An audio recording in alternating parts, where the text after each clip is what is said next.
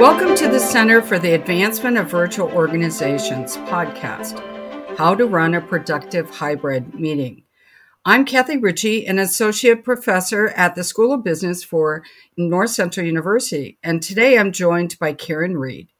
She is an Emmy award winning former news anchorwoman who has transitioned into coaching C suite executives in the art of communications on camera. Karin has published two books previously, and our discussion today will focus on her third and latest book, Suddenly Hybrid Managing the Modern Meeting. Welcome, Karin, and thanks so much for taking the time to come and chat. Kathy, I'm delighted to be here. Thank you for having me again on this particular uh, podcast. Uh, you know, it's always been uh, a fun conversation. I look forward to another one. Thank you. So I read, Karin, that you're known as a chief confidence builder. Could you give us a little bio and a little more about your background, please? Absolutely. So I began as a broadcast journalist, uh, worked for NBC primarily, uh, and enjoyed it immensely. Won an Emmy along the way, as you mentioned. Uh, you know, interviewed luminaries like Muhammad Ali. Uh, then I left the business in 2004 to apply my skills in the corporate world. And what I found is that I would be brought in as the professional on camera spokesperson, but more and more often, they were pulling people in from the corner office or the corner cubicle to appear on camera alongside of me and expecting them to perform at the same level of skill. That often did not go so well. So I saw a business opportunity to teach business professionals how to be better on camera communicators. So that was a decade ago, Kathy. And as you can imagine, um, when March 2020 hit, uh, my business changed substantially because I went from training you know, mostly the executive leadership team to training the entire enterprise and how to be effective speaking through a webcam. Uh, so have written uh, three books thus far. The uh, or the, the, third book, Suddenly Hybrid, um, is all about you know hybrid meetings, written in collaboration with my co-author, Dr. Dr. Joseph Allen, who is a meeting scientist. Uh, and this follows on the heels of Suddenly Virtual, which was um, helping people to be able to navigate a fully virtual gathering. So uh, it's been great fun uh, to use. My expertise in, in a new way and we're really hoping that Suddenly Hybrid uh, can help people to really figure out how to make what can be a challenging meeting actually really effective. So I, I really appreciate that. Thank you for the the detail and and the enthusiasm that you clearly have. So, um, some of the things about the new normal and and hybrid workplace and and remote work is is something that I I think is a continuous process of adjustment. Um, could you tell us why specifically that hybrid meetings are inevitable in the future of work? Well, I think that you you hit on it that the future of work is is hybrid and it's flexible. I mean, one of the things that we learned through the pandemic is that people really value that flexibility and not only do they value it, they demand it. And most organizations are at this point offering some sort of hybrid working arrangement. And if you are going to do that, you have to figure out a way to hold hybrid meetings because you could have employees who are on site. You can have employees working from their home. You can have employees working from the corner coffee shop. You, you have to allow it uh, to happen. And that requires you to figure out a way to connect them uh, as they are, you know, gathering together, regardless of geographic location. Uh, so there are going to be some, of course, who will say, you know, I love the hum of a, an office nine to five, Monday through Friday, and and they will find those organizations that, you know, are still, you know, doing fully in person. You will also have organizations that want to stick with a, a, a, fully virtual environment and, and we're seeing more companies you know convert to a fully remote workforce but still all of the studies indicate that the majority of companies uh, if possible will be allowing for uh, that flexibility, that that hybrid option. Uh, so with that, uh, it's really imperative that you don't go into it, uh, you know, without an intentional approach because they are tricky, uh, but they can work well provided that you abide by best practices. So if we think about the intention of a leader that may have people in a physical location and also remote, how would you uh, suggest that leaders should conduct a meeting differently in a hybrid setting? There are about 20 different things I could list, Kathy, but I think the overarching theme is you want to make sure that you're not creating a two tier system where those who are in person uh, somehow have a leg up uh, over those who are joining virtually. Uh, because hybrid is all about creating um, participation equity and meeting equity uh, and and collaboration equity. And and in order to do that you have to give it more than just lip service. You need to support uh, that conversion through having the right technology but also having the right um, what what joe would call skillware you know making sure that people are trained uh, to have a different mindset whenever you're meeting in a hybrid setting. So a couple of things that the leader can do right off the bat is make it their responsibility to raise the collective awareness of everybody in the meeting uh, of who is in the meeting. So, say that they are leading the meeting from in the physical conference room. Uh, it is incumbent upon them to pull in the people who are joining virtually so that their participation is uh, you know as uh, prominent and valued as those who are in the physical space. One specific strategy that we've seen work really well is that you have remote speak first. So say you're going through an agenda you get to a, a topic of discussion. Rather than if you're conducting the meeting in, in a physical conference room rather than turning to your right and saying, Hey, Joe, what do you think about this? Instead, you turn your attention to the monitor where you can see the faces of the people who are joining virtually and have them weigh in first because it sends a strong signal. It sends a signal that yes, you are valued as a participant in this meeting as much as the people who I might be able to reach out and touch. Uh, it also gives people an opportunity who are joining virtually to actually have their voices be heard because there's always going to be a potential for in room bias where people who are in the same physical space just naturally want to include people more who are right in front of them. Um, but that is what you always have to fight. So having a strategy like remote speak first is really critical. I like the in room bias. You just uh, took my next question, so thank you very much. Um, so I was it was going to ask about um, defining in room bias, but let's kind of expand the thought on that and um, in the idea of being all inclusive, right? And and and how do you think that that overall can be a consistent part of your culture? In hybrid meetings? I think it's important to create presence for all. And when I mean presence for all, that means, you know, everybody can be seen and heard clearly, regardless of their location. Uh, and, and that allows for participation equity. Um, so what do I mean by, you know, presence for all? Well, for example, if you are uh, in a conference room uh, your conference room, in order to be fully equipped for a hybrid meeting, needs to have three basic things. It needs to have a good conference room camera uh, that allows for everybody to be seen in the room clearly. So that also might mean some reconfiguration of the, of the way the meeting room is set up. You know, can uh, everybody be you know seated in a way that nobody is hidden behind somebody else? Uh, it means having a great audio system that allows everybody to be heard regardless of where they're seated. Uh, if you're relying just on the microphone on your small webcam at the front of the room, there is a high possibility that those who are at the back of the room, when they're having a conversation with their neighbor, they can't be heard. And that is not participation equity. Uh, you also want to make sure that your monitor that will be displaying the faces of the people who will be joining virtually is large. Uh, because if you just have a small monitor tucked in the corner of a conference room, that is not giving adequate presence for all. Uh, now, on the other side of the coin, those who are joining remotely also need to have their cameras on and they need to be a high quality image that they're projecting. They need to have an audio setup that uh, allows them to be heard clearly.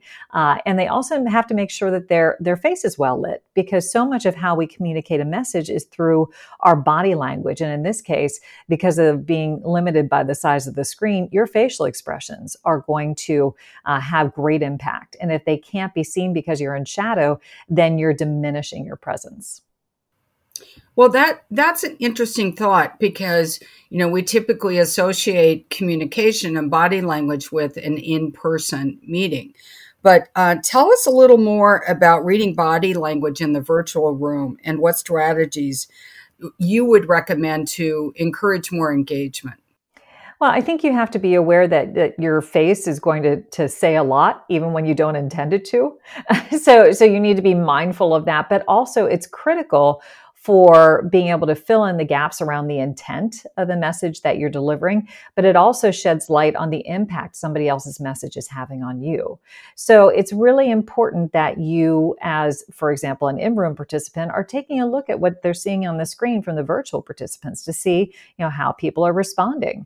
Um, you know, one of the interesting findings that uh, Dr. Allen found in his early research uh, of hybrid meetings is that those who, you know, were doing them, we're doing less what we call counterproductive meeting behaviors. And one of the most uh, destructive ones is surface acting, where uh, you're your facial expressions are saying one thing, but you're internalizing, you know, completely different emotion. Like say that you're very frustrated, but you're trying to pretend like you're not.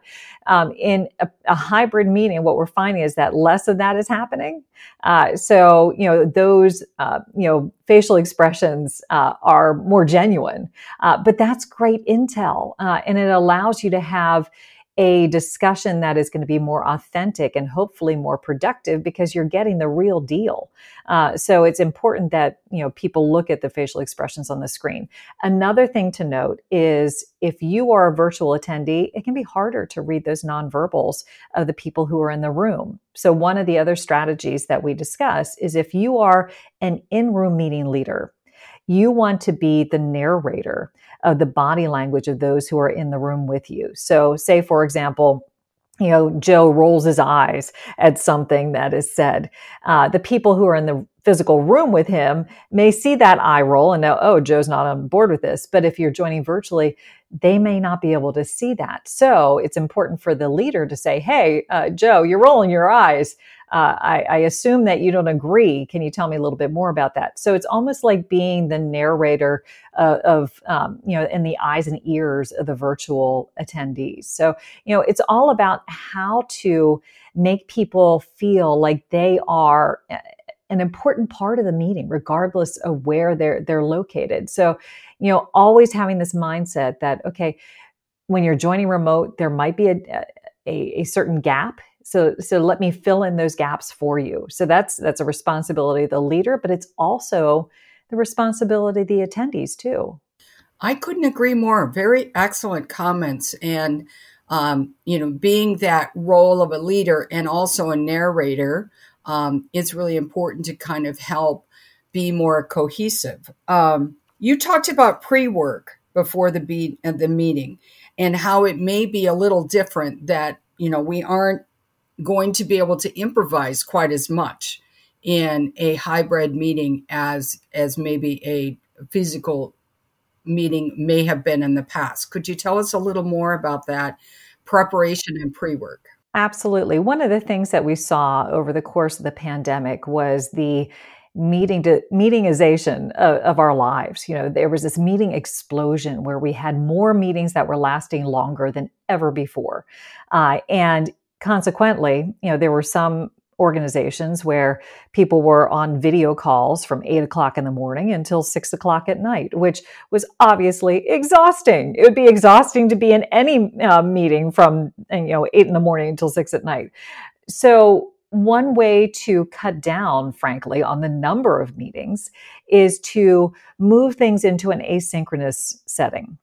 So if you are having a meeting just to share information, uh, that is not necessarily a meeting that needs to happen. You can actually, you know, record yourself doing a presentation on the topic at hand, and, and you can share your slides and talk through them uh, with a screen share, and you can send that out in advance. And then that pre-work would be watch the video, you know, on your own time, uh, so that you can come into the meeting uh, prepared and at a higher level of understanding.